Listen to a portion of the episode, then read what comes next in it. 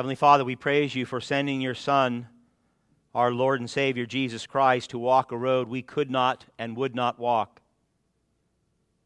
We thank you for sending him to Jerusalem and to the cross that we might be redeemed by his blood, empowered by the Spirit, and then set on a road for your glory. I ask, Lord, that you would bless us during this time, that you would cause us to see clearly the ministry that you have called and equipped us to do, that you would give us the eyes of your Son that we might see the lost in this mission field in our lives and certainly here in the Cambrian Park community, and that we might faithfully by the power of your Spirit, with the Word of God in hand, bring the truths of the gospel of Jesus Christ to them. Father, we know that we live in a time of much confusion, politically, socially, economically, and spiritually. This is not a surprise to us. I ask, Father, that we be part of the great solution for mankind, that we would cause those in our midst to contemplate deeply their standing before you without Christ. That we would bring to their attention the basic truths of this faith, that we would show them a crucified, risen Savior, and then you would, by your Spirit, do a great work by saving many here. Father, I ask that you would equip each of us this morning to be faithful messengers of the gospel that we would walk the road that you've placed upon, that we would not turn to the left or to the right, but be faithful messengers. You've set us on that road. You've equipped us to walk it. You've encouraged us, Lord, with your Holy Spirit and the brothers and sisters we have here. So I pray, Lord, that we would walk it for your glory. In Christ's name, amen. Amen. Hmm. Good morning. I'm thankful you're here. Acts 28. If you're sad, I'm sad too. We're so close, aren't we? Maybe you're not. Maybe you're saying, let's get out of this book. We got to get somewhere else. That's okay too. I understand that. Um, as a child, my family would often road trip. We, would, uh, we had family up in Tacoma, Washington, and we would take the 13, 14 hour, usually we would drive all the way through the night or through the day from San Jose. Um, as a child, I would ask that ever foolish question to my father as we were still driving Are we there yet?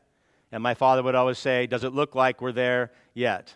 Of course, the answer was no. It was a long and at times a difficult journey, especially during the winter months. It would take much longer than 14 or 15 hours. But my parents wanted us to continue in our relationship with our extended family. Even though we were separated by 800 miles, they wanted us to be around my aunts and uncles and cousins two, three times a year, so we would make the journey often. This morning, as we begin to close the story in the book of Acts, we're going to join Paul and Luke and Aristarchus again as they make the very last leg of their journey and as they get to Rome. And it was a journey they were willing to make because it was the right thing to do, too. Not only because God had called Paul specifically to go to Rome, he had been appointed to that end, but because Rome very much needed the apostolic message of the Apostle Paul. Those in Rome who were unsaved needed the apostolic message of the Apostle Paul. So this morning, I would like for us collectively to contemplate the road that we are on as a church and the road that God has placed you on as a faithful messenger of the gospel of Jesus Christ. And I would like for us to be rightly encouraged this morning if you've walked with Christ any time, you know that road is hard. The road of sanctification is a hard road. The road of proclamation is a hard road. And yet, God has placed you on it, and He's equipped you in the Spirit and in the church to be encouraged as you walk it. So, I don't want us to be discouraged today. I don't want you to leave feeling burdened that now you have this chore to do, this Christian chore to do. I want you to be encouraged with great clarity on the work to be done and then the power that we have in the Spirit in the church to do that very work. So you have your own road to Rome. It's not like Paul's, it's yours. And so by God's grace, He'll bring great clarity for us that we might bring clarity to the mission field in which we live. So, from this text this morning, I would like for us to see collectively number one, your road to Rome. Your road to Rome. And number two, your role once you get there. Your role in Rome. Your road to Rome and your role in Rome. The theme of the sermon is this every Christian, without exception, every Christian is called to go and make the gospel clear. Every single believer saved by grace in Jesus Christ is called to go and make the gospel clear. So that includes you if you profess Christ. Point number one your road to Rome. Look at verse 11. so after three months, Luke's writing, after three months, we set sail in a ship that had wintered in the island, a ship of Alexandria, and the twin gods as a figurehead. So, Paul, his centurion, now we know his name well, Julius, Luke, Aristarchus, and the other castaways, they spent three months on the island of Malta. And they were waiting for the winter to pass and the weather to improve so they could jump on one of those sailing trade routes up to Italy. So, we're likely sometime here mid February, early March. And so, Julius goes out and he procures an Alexandrian ship, most likely a grain ship again um, and they head for the port of Puteoli, which was on, or which is on, the western side of mainland Italy. Now, the ship, Luke tells us, has twin gods. Those twin gods are Castor and Pollux, and those are the two sons, or two sons, of Zeus. And they were considered in in ancient mythology to be the patron gods of sailors. So they were out at sea with the sailors, protecting the sailors, providing favorable winds, making sure that they did not perish at sea. Luke writes this, I have no doubt, just as an observation, as an historical observation. But I can only imagine how those who had been with Paul in the midst of that storm for 14 days, suffered the shipwreck, and then made themselves safely to Malta. I can only imagine how they boarded that ship looking at those two figureheads. Usually it was, it was carved into the bow of the ship or painted on, how they looked at Castor and Pollux very, very differently. Those who had been on the, board, on the ship with Paul, they knew unequivocally that it was Paul's God who promised to deliver all 276 souls safely onto the island of Malta. They knew it wasn't Castor, and they knew it wasn't Pollux, even though they had prayed to them. And so, a very different entrance onto this ship heading for Italy. Look at verse 12. Putting in at Syracuse, we stayed there for three days. Syracuse was the capital of the island of Sicily and was on the southeast side of the island, about 90 miles due north of the island of Malta. So they hadn't gone that far. It had two excellent harbors, so they put in there, and, Paul, and Luke tells us they stayed there for three days, likely because the, the winds were not favorable, and they know how that goes and after that storm that they went through, not to, not to venture out when the winds are not favorable. Verse 13. And from there, we made a, a circuit and arrived at Rhegium. Now, Rhegium, it was a port on the southern tip of the boot of Italy. And so it was right at the entrance of the Straits of Messina. And Messina still is a very narrow and treacherous trip that you have to get through in order to go up the west side of uh, the coast of Italy. And Luke tells us that getting from Syracuse to Rhegium, they did a circuit. And that they, he probably meant they were doing what's called tacking. And I'm, I'm not into sailing, so I had to do a little bit of reading about this. But tacking is something you do if you're trying to go a particular direction and the wind is against you to get, your, to get forward progress. And so it took them some time to go this very short distance of 70 miles up to um, Rhegium. Latter part of verse 13. And after one day, a south wind sprang up and on the second day, we came to Puteoli. So they're, they're at Rhegium, they're waiting, and then a south wind comes up. They needed a south wind, so they make it through the Straits of Messina without incident. They make it up the western coast of Italy about midway, and they put in at Puteoli. So once they get to Puteoli, Luke tells us in verse 14, we found brothers, that would be Christians. We found Christians and were invited to stay with them for seven days. So for seven days, Julius allows Luke and, and Paul and Aristarchus to spend time with their Christian brothers in Puteoli before making the 130 mile journey on foot up to the city of Rome. And then Luke says this, and it's, it's anticlimactic in the way it's written. It's a little better in the Greek, but the emphasis we want, he says, and thus, and so the, the uh, ESV says, and so we came to Rome. So finally, after much hardship and trial, Paul reaches his commissioned goal. He had been called by God to go to Rome, the capital city. We would say the capital city at that time of the world, certainly of the Western world, the cultural, political, and economic hub of the Western world, the city of Rome, the city that Titus Livius called. Listen, this he was a contemporary, a little bit before Paul, first century Roman historian, called it the fortunate, the invincible, the eternal city, Rome. So now, years prior on on his third missionary journey, if you remember from Acts chapter 19, Paul knew the Holy Spirit had communicated to him that he was going to go to Rome as a messenger of Jesus Christ. Acts 19, verse 21. We're told this Paul resolved in the Spirit to pass through Macedonia and Achaia and to go to Jerusalem, saying, After I have been there, after I've been to Jerusalem, he said, I must also see Rome. He wasn't saying it like a sightseer. I have to go visit Rome. He meant, I must go to Rome as a messenger of Jesus Christ. And then, if you remember, after being rescued from the riotous crowd in Jerusalem, Jesus actually appeared, appeared to him. Remember, he was in the Roman barracks, and Jesus came to him and he appeared to him in a vision. And this is what Jesus said to him, Acts 23 11. Jesus said to him, Take courage, for as you have testified to the facts about me in Jerusalem, so you must testify also in Rome. And now we know from that point of Jesus appearing in the Roman barracks to the time of getting to Rome, we know why he said, Take courage what a, what a difficult journey for him to get to the capital city. More than two years and, and lots of hardship. Um, I think what I want us to see in this is the, the great promise and the great movement of the gospel of Jesus Christ. And it's always been part of God's redemptive plan. It's always been there.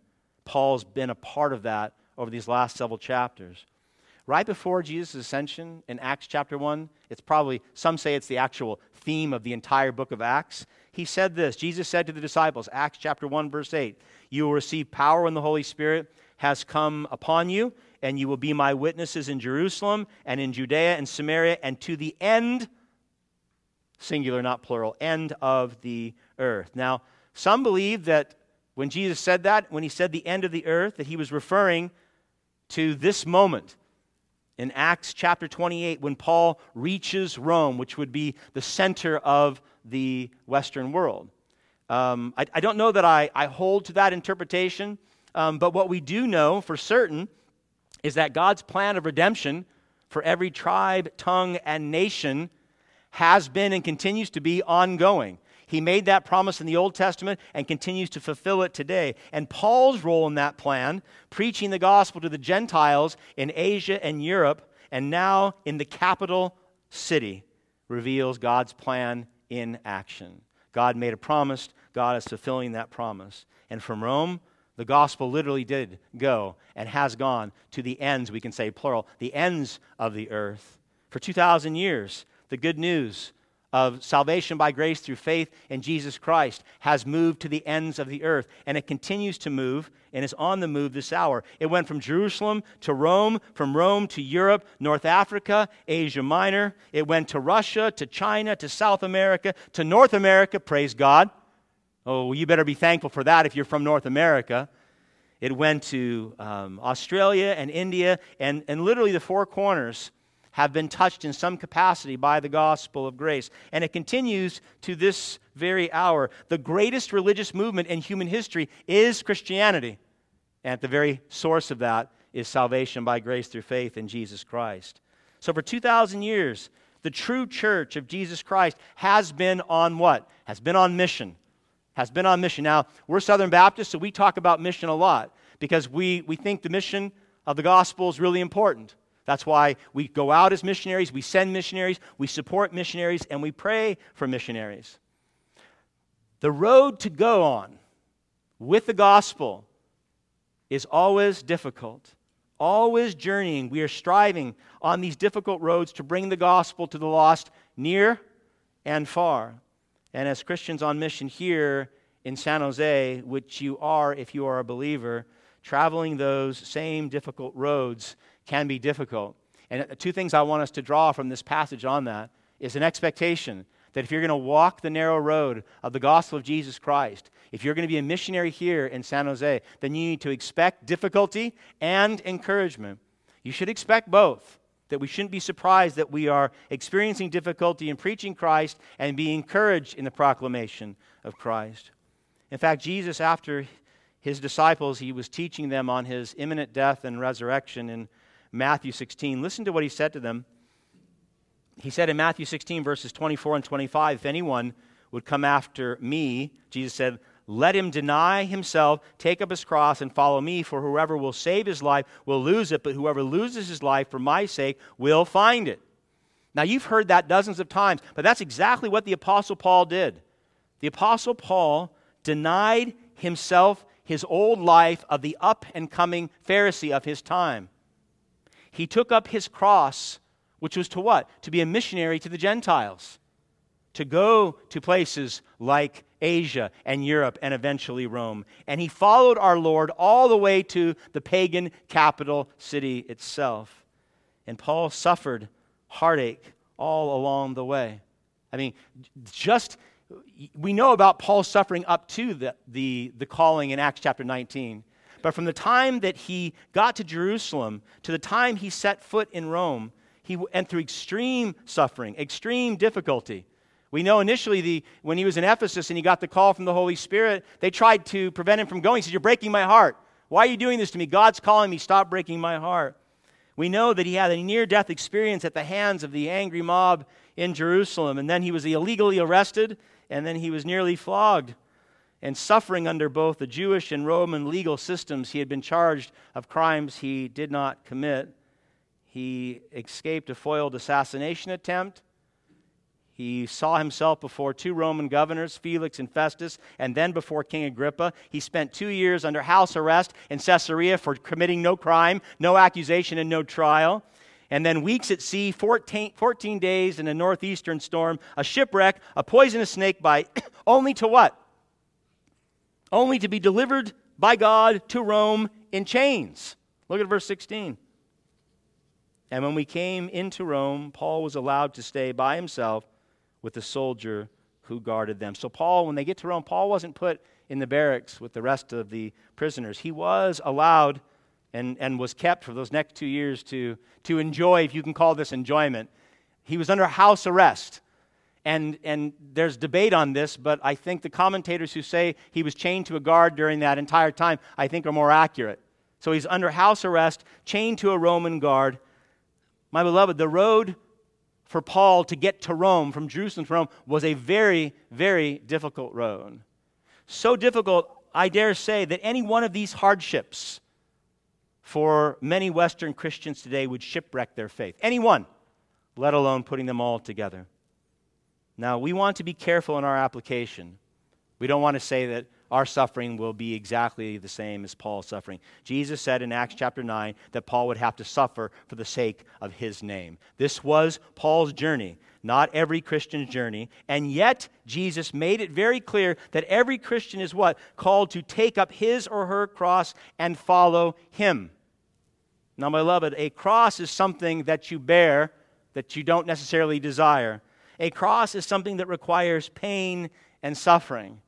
In other words, your road to Rome, even though not the same as Paul, the cross that you've been called to bear, the specific ministry that God has called and given you to fulfill, will not be the same as Paul's, but it will be hard.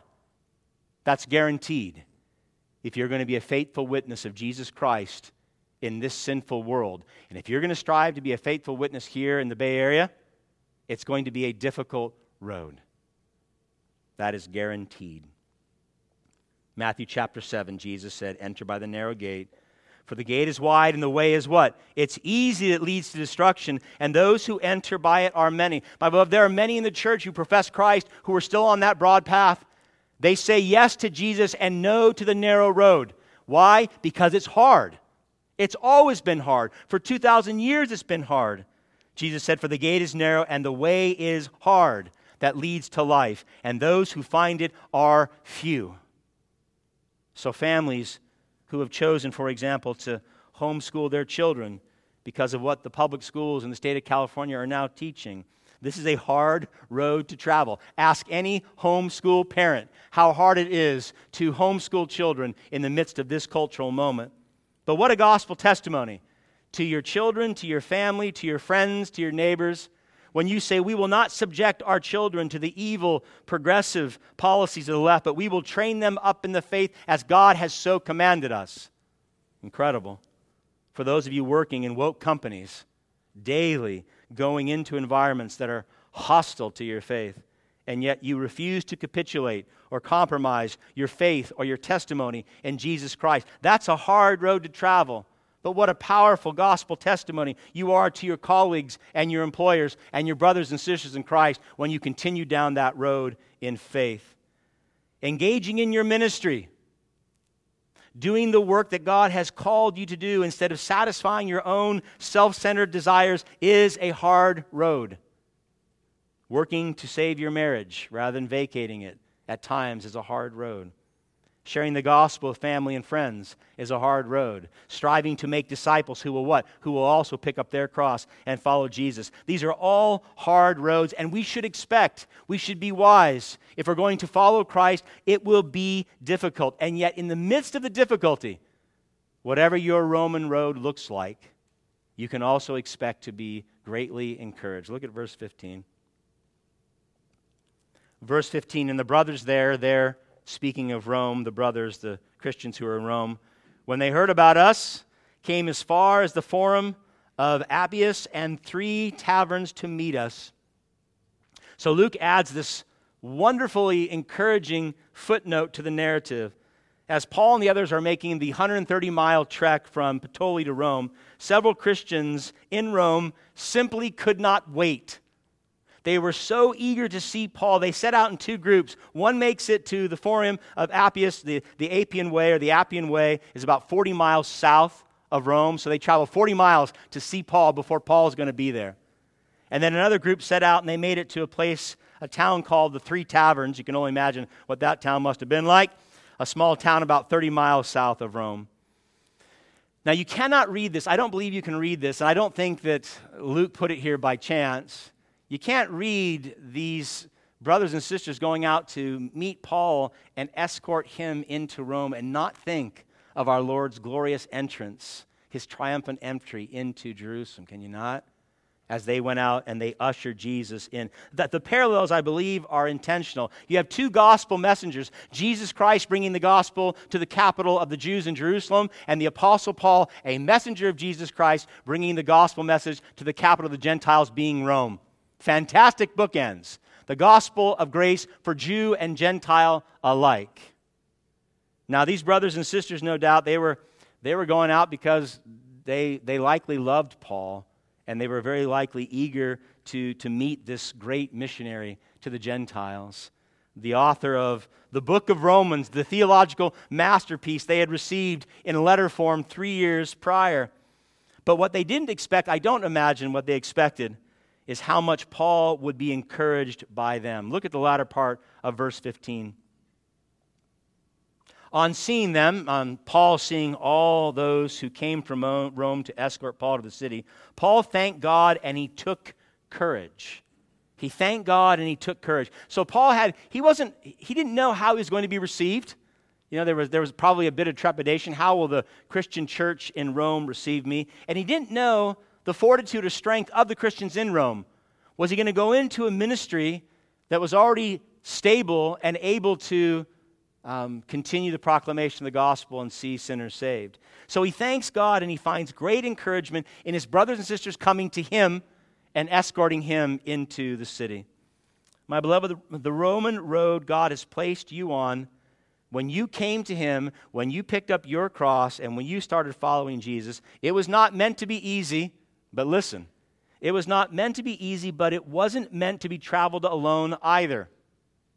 So, the road that you're on, the ministry you've been called to, the road of sanctification, it's not meant to be easy, but it's also meant not to be traveled all by yourself. I believe, in the context of the Western church, that one of the reasons our paths of ministry seem so difficult for us to actually walk and so little fruit born from them is because most Western Christians are still striving to do the ministry all by themselves. You, the Holy Spirit, and the Bible, setting out on your own. leaning on your own strength and your own fortitude to what? To get you to the capital city, even though you know it's such a hard road. You know it is. And yet we continue to think in our own pride we have the strength to do it all by ourselves. So prominent, my beloved, is this thinking now in the Western church. I can even go back six years. In 2016, listen to this 2016, two thirds of professing Christians in the United States believe that, quote, worshiping alone or with family is a valid replacement for regularly attending church. Two thirds of professing Christians in this country six years ago said, I don't need the body of Christ. I don't need, I don't need to be part of that. I can go it alone.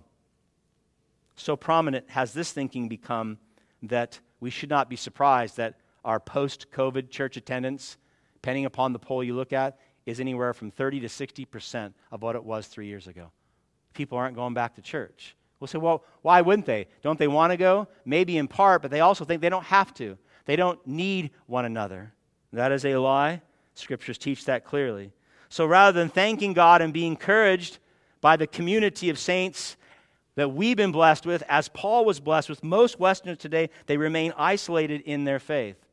My brothers, you can look around this morning and you can identify the God given brothers and sisters in Christ in your life that He gave to you to walk your road with you.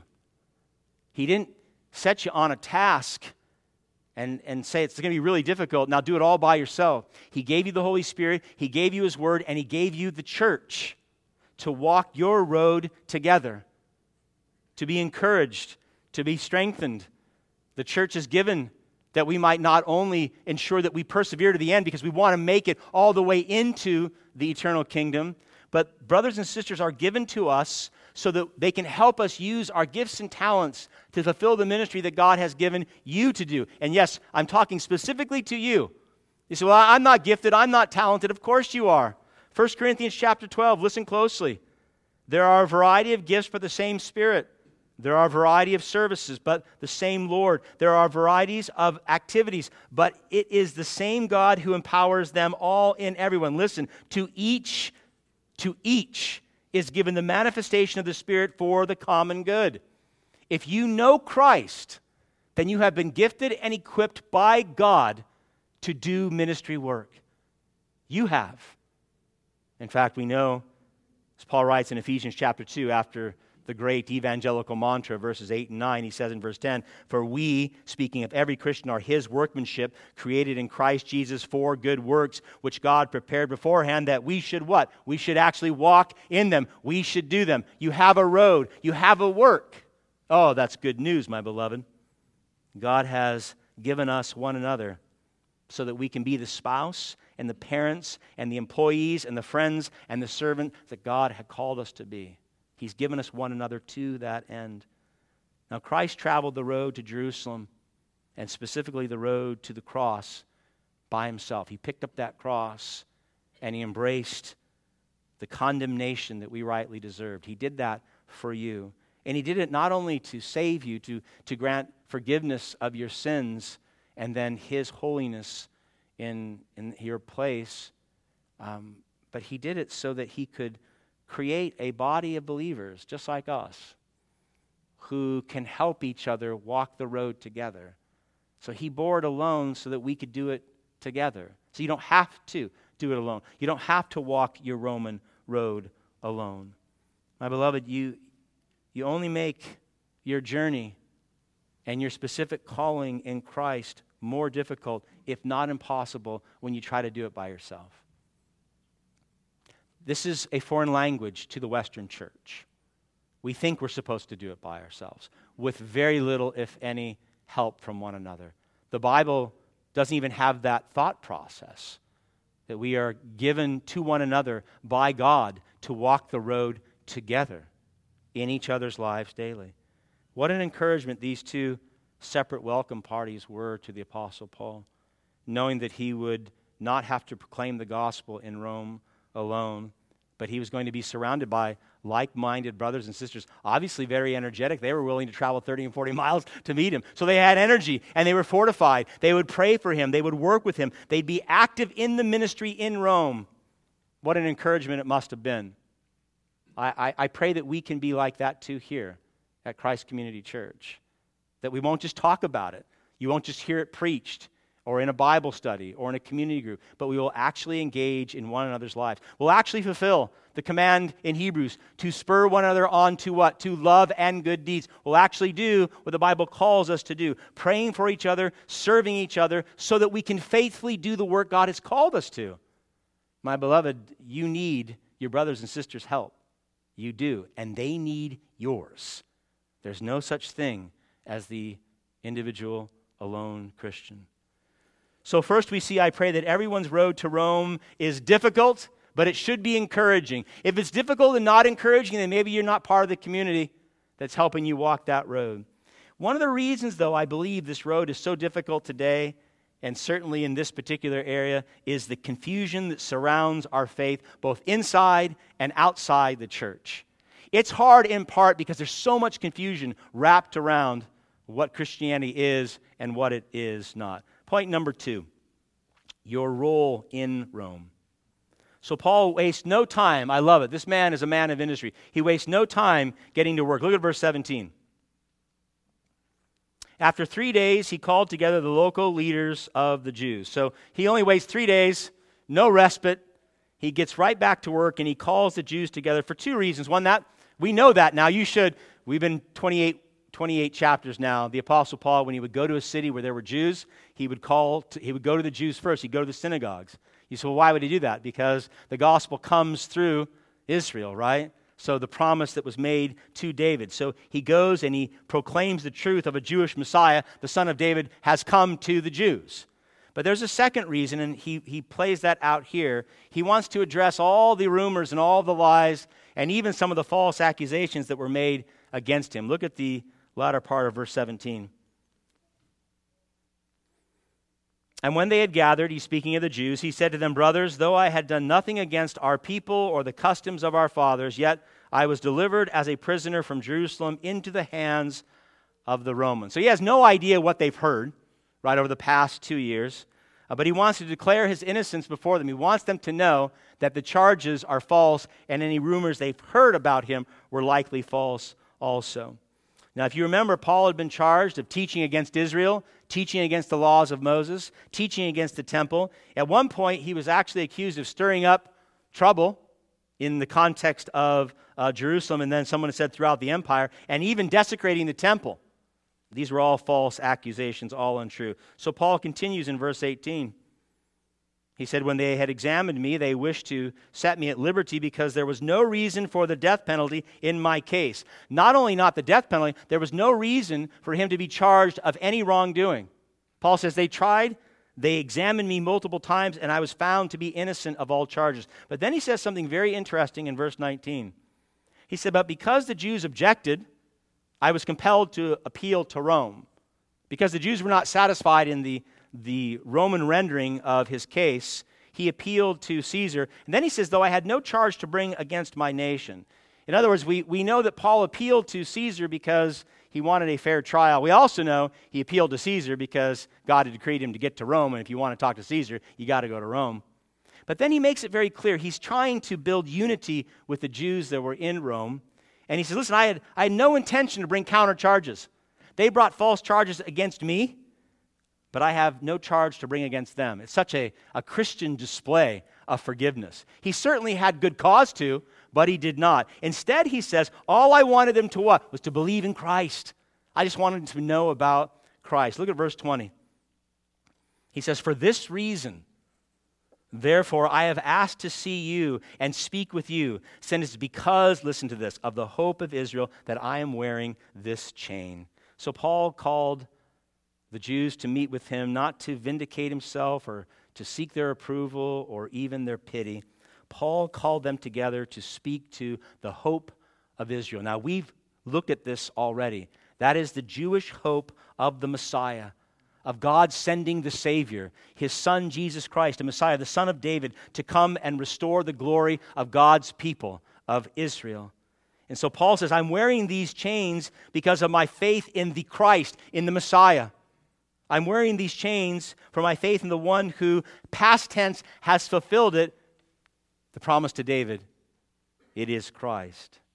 And just as he appealed, if you remember, to the Pharisees back in Jerusalem, he now appeals to their collective belief in the Davidic covenant. He's going to go to the covenant made with David, the promise that God made to David that what? From his bloodline, a new king would reign over a new kingdom. 2 Samuel chapter 7, listen. God said to David, I will raise up your offspring after you and I will establish his kingdom. He shall build a house for my name. He's speaking of Christ, and I will establish the throne of his kingdom. How long? Forever. I will be to him a father, and he shall be to me a son. So Paul stands before them and says, Listen, this is the fulfillment of the Davidic covenant. The king has come. I'm in chains because I believe it has been fulfilled, and I believe it's been fulfilled in the person of Jesus Christ. And so he's going to proclaim the gospel to them. Look at verse 21. And the Jews, they, the Jews, said to him, We have received no letters from Judea about you, and, and none of the brothers coming here has reported or spoken any evil about you. So Paul, poor Paul, makes this incredible case that we have no idea what you're talking about. And they hadn't heard anything. They hadn't heard anything in the, in the, past two years, from Jerusalem to Caesarea, all the, the movement of Paul in and out of the, the Roman courtrooms, and they heard nothing about the accusations, nothing about the trials. They said, We haven't heard any evil about you at all. So they're completely ignorant to the charges. But then they say in verse 22, Look, but, they continue, but we desire to hear from you what your views are. For with regard to this sect, speaking of Christianity, we know that everywhere it is spoken it is spoken against. Now, Paul is a messenger of the gospel of Jesus Christ. Imagine getting a question like that.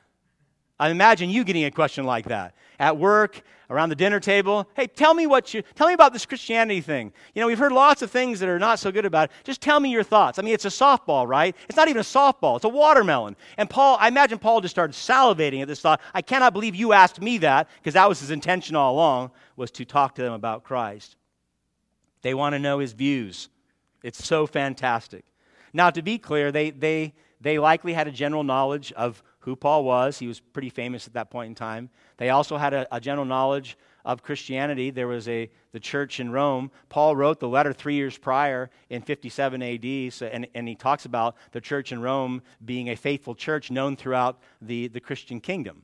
So they, they knew about it. They certainly had access to it. But it's interesting here. They, they want to hear from an apostle, right? They want to know what Paul, who was renowned in the faith, has to say about this faith. They certainly could have got it and probably heard it from members of the Roman church, but they want to they want to hear it from an authority. We want to know your views about this religious sect. And then they said, you know, we've, we've heard all kinds of things, and it's been spoken mostly against. Mostly against. Um, and so you think, well, what, what were those things that were so bad in the first century? You know, we're, we're talking, you know, 30 years post the resurrection of Jesus Christ. What, what were some of these things that were so bad that the Jews were hearing? Well, doctrinally, the Jews were hearing some true things that they either completely rejected or they twisted. The Jews would have heard and objected to the Christian claim that God had become a man. I mean, that, that's not going to fit in the, the Jewish doctrine of faith.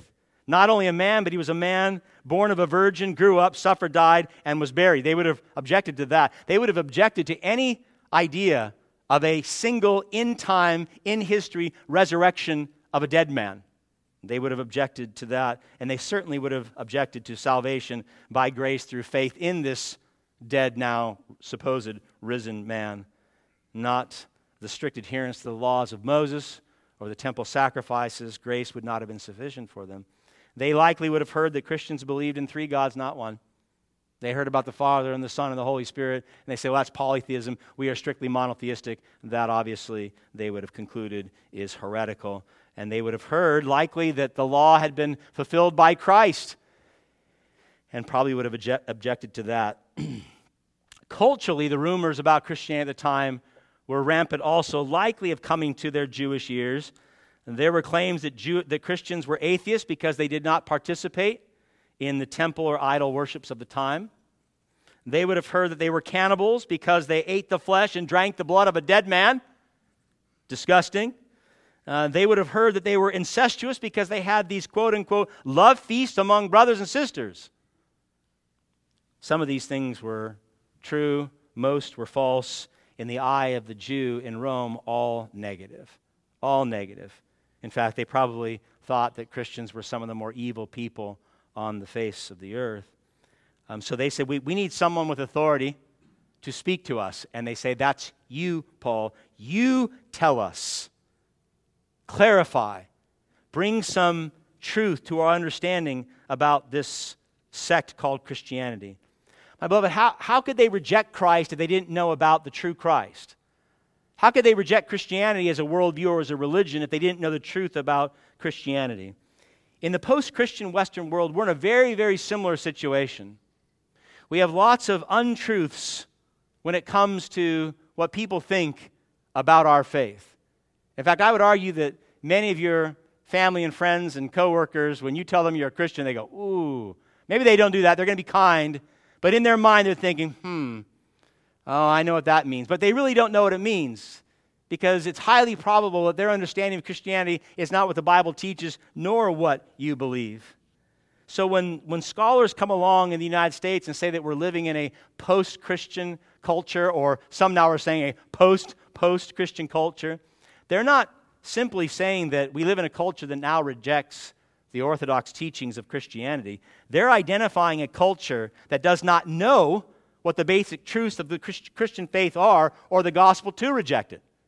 Right, so post post Christianity is an ignorant culture when it comes to what we believe about God and salvation. You say, well, how bad is it? 64% of Americans believe that God accepts the worship of all religions. All religions. Two thirds of Americans believe that everyone sins a little bit, but continue to insist that man by nature is good. That man by nature is good, and two thirds believe that eventually everyone, everyone gets to heaven. You wonder why your family and friends are not pressed when you share the gospel with them, why there isn't a sense of urgency. They believe, two thirds believe, they're going to go anyway. So they don't need to talk to you, they don't need to hear about Christ, and they don't need to hear about a cross. 74% of Americans said the smallest sins do not warrant eternal damnation. And I think this is probably most troubling. In 2020, George Barna from professing Christians, 52% of professing Christians in the United States believe that a person can attain eternal salvation by being good or doing something good. Not salvation by grace through faith in Christ. That's over half. So it's not just outside the church that we have doctrinal issues. It's very much inside the church. And it's not just in the larger church, it's in the evangelical church. It's in evangelical circles where we believe, an evangelical believes that the Word of God is the Word of God. Just recently, 70%. This is extraordinary. I don't even know what to do with this, my beloved, but we better get a handle on this because this is the culture in which we are out walking that difficult road to share Christ. 70% of professing evangelicals said that Jesus Christ was the first being God created, not God. If Jesus Christ is not God, there is no Christianity. There is no faith and there is no salvation. And yet, 70%, this was just recent, 70% of professing evangelicals here say he's not God. 56% of evangelicals think the Holy Spirit's a divine force, but not a person. Just a divine force, a power that we have. And nearly half of all evangelicals agreed that God accepts the worship of all religions. Almost half of professing evangelicals say all religions and two thirds, that was the equivalent of the general population, said heaven is a place where all people will ultimately be reunited with their loved ones. It's universalism. That's two thirds, my beloved. Now, that's not just outside the church, that's not in the, in the larger church, that's in evangelical circles, just like our church. It would be, I believe, a gross misunderstanding to say that Americans inside and outside the church are ignorant to what we believe to be true. A gross misunderstanding. And if you live here in the Bay Area, if, if you have been walking the road of the gospel in the Bay Area, in the most unchurched, de-churched place in the country, then you must know that our mission field is even more ignorant. And I don't say that in a demeaning sense. If you live here and you proclaim Christ here, the basic teachings of our faith, the understanding of the gospel, do not exist. So do not assume that they know. We are a post, post, post, post Christian culture here in the Bay Area. And now, this is more than a sad commentary on the spiritual condition of both our church and our cultural moment. For the true Christian, you should hear this and it should be a call to action.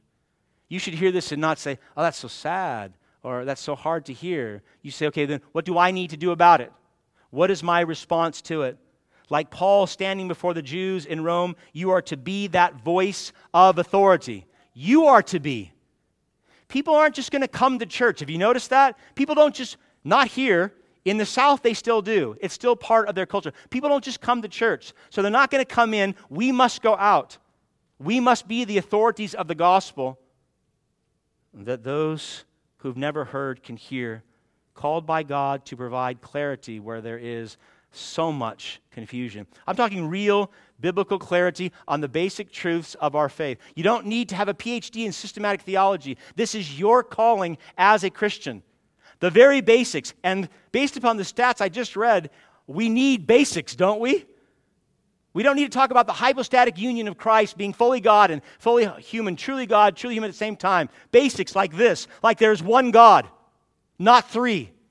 And that one God is the creator. We need to teach that. Basics like Jesus Christ is God, eternally begotten, not made, one in being with the Father basics like the Holy Spirit is a person, the third person of the Holy Triune God, not a force, not some mystical power, some Eastern, but a real person in the Godhead. Simple truth that man is not by nature good, even though we occasionally do bad things. Simple truth that man is by nature evil, sinful through and through, bent in on himself. The culture needs to know that. The church needs to know that. Simple truth that salvation being forgiven of our sins and granted eternal life instead of judgment by God only comes as a gift of grace, can only be received by faith. Not your good works, not religious practice, not a family name, not success in the world, but through the death and resurrection of Jesus, the God man, who took your punishment that you might be saved. The truth of the Bible is not some nice moral guide to life, but truly the infallible, inerrant Word of God. God's words. The truth that eternity is not heaven for everyone, that's a lie. It's heaven for all those who have turned away from their sins and put their hope in Jesus Christ to save them. It's heaven for them. But it's eternal damnation. It's hell for all those who refuse to be saved and remain dead in their sins. We're talking Christianity 101 here, basic truths our culture and apparently many in the church need desperately to learn from whom? From you. From you. From those commissioned by God to teach. My beloved, this requires two basic things. They're obvious and I'll close. Number one, in order to bring clarity to the lost here in the Bay Area, in your mission field, you must have clarity yourself. Right? I mean, how can you bring clarity to those who are confused if you are not clear on the basic doctrines of our faith? How is that possible for you? Imagine, look at verse 22 again. Imagine if the Jews said to Paul, verse 22, We desire to hear from you what your views are. And imagine if the Apostle Paul he doesn't say this. Next week, we're going to get his response, and it's glorious. But imagine he says this Sorry, friends, I have no good answer. I should, but I don't. I haven't paid much attention when I've been in church, and I rarely, if ever, read my Bible or attend Bible studies or, or seek discipleship. I spend most of my time working, extra hours, or playing video games or establishing my online profile. Imagine if Paul said that. What if he said, What, what I know may or may not be true? I'm, I'm sorry, I'm so sorry. I know your eternal souls hang in the balance, but I can't help you. I don't know. My beloved, that would be a tragic response. I would say a hateful response to God for a gospel messenger. And yet, based on the very simple polling data of the evangelical church today, that would be the response required by most. By most evangelicals, they'd have to say, I don't know or what they do know, as Mark Twain used to say, just ain't so. What they would tell them about God would be wrong. That there are three gods, that the Holy Spirit's not a person, that man is by nature good, and we don't need grace to be saved. Secondly, so you got to know. You got to you got to know in order to bring clarity. Secondly, we learn, I think, the necessity of being intentional and going out, of not sitting here expecting people to come in or sitting in our homes or our workplaces expecting people to come to us and ask a question like the Jews asked. Tell us about Christ. Tell us about the gospel. We are to intentionally go out and seek and engage the lost. Verse 17 After three days, Paul was there. He called together the local leaders of the Jews. So Paul wastes no time. He says, I'm going to I'm to begin the work of a gospel messenger here in Rome. And he starts with the Jews, his own people. Kirk's going to talk about this next week, but look at verse 23. What did he do? Latter part of verse 23 From morning until evening, he expounded to them, testifying to the kingdom of God and trying to convince them about Jesus. So he called the Jews, and from morning to evening, he begins to work with them, explaining to them from their scriptures the gospel of Jesus Christ, the kingdom of God that had come. So, who in your immediate circle, my beloved, and I want you to think about this. Bring faces and names to mind right now. Who in your circle, your family or friends, maybe a coworker, maybe a next door neighbor who you've known for years, who in your mission field is ignorant when it comes to the kingdom of God or Jesus Christ? If you were to say the kingdom of God, they say, I have no idea what that means. Or you would talk to them about Jesus Christ, they would say, I don't know who that is. My beloved, living in this area, the probability that they have never heard the true gospel or what they've heard about Christianity and the gospel are false is exceedingly high. Exceedingly high here. If we see so much confusion within the church, what's it like outside the church? Certainly much more. And if those of us who have a firm grasp on the basic truths remain silent, who will teach the confused of our time? who will bring the gospel of Jesus Christ and the clarity of the Christian faith to the confused of our time? If not the church who's in the know, then who will do it? Who will travel this very hard road, and it is hard, to bring clarity to the lost in this mission field here in the Bay Area? This is your calling. This is our collective calling as a church. And I want you to be encouraged I don't want you to leave with this weight on you. Be encouraged because you're not called to do it alone. You've been empowered by the Holy Spirit. You have the Word of God. You have access to teaching today that we've never had in the history of the church. And you have one another. You have one another to do this great gospel work. Your brothers and sisters in Christ are with you. They're with you. My beloved, I want to encourage you to take your road to Rome. Be a faithful minister of the gospel by doing the work that God has called and equipped you to do. Grow, strive to grow in your understanding of our faith, and then communicate it to others. Communicate it to those who are confused out of the deep, deep love that God has for you in Christ. Listen, have a greater love for the lost than a fear of that road that takes you to them out of the deep love that God has for you in Christ, have a greater love for the lost in your mission field than the fear of that road that gets to them that we must take as messengers of the gospel. Listen to what Spurgeon said. If sinners will be damned, at least let them leap to hell over our bodies. And if they will perish, let them perish with our arms about their knees imploring them to stay. If hell must be filled, at least let it be filled in the teeth of our exertions, and let not one go there unwarned and unprayed for. My beloved, if we don't go and make the gospel clear, who will? And if we don't go, how will they know how to be saved? Let's pray.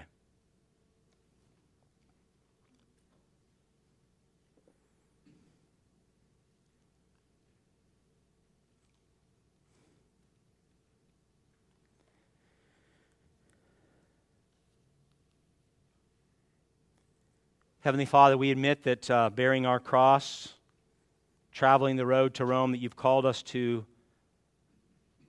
to make is, is hard. It's certainly hard in this area. It's been hard for 2,000 years. The difficulty of the road is no excuse for our not walking it.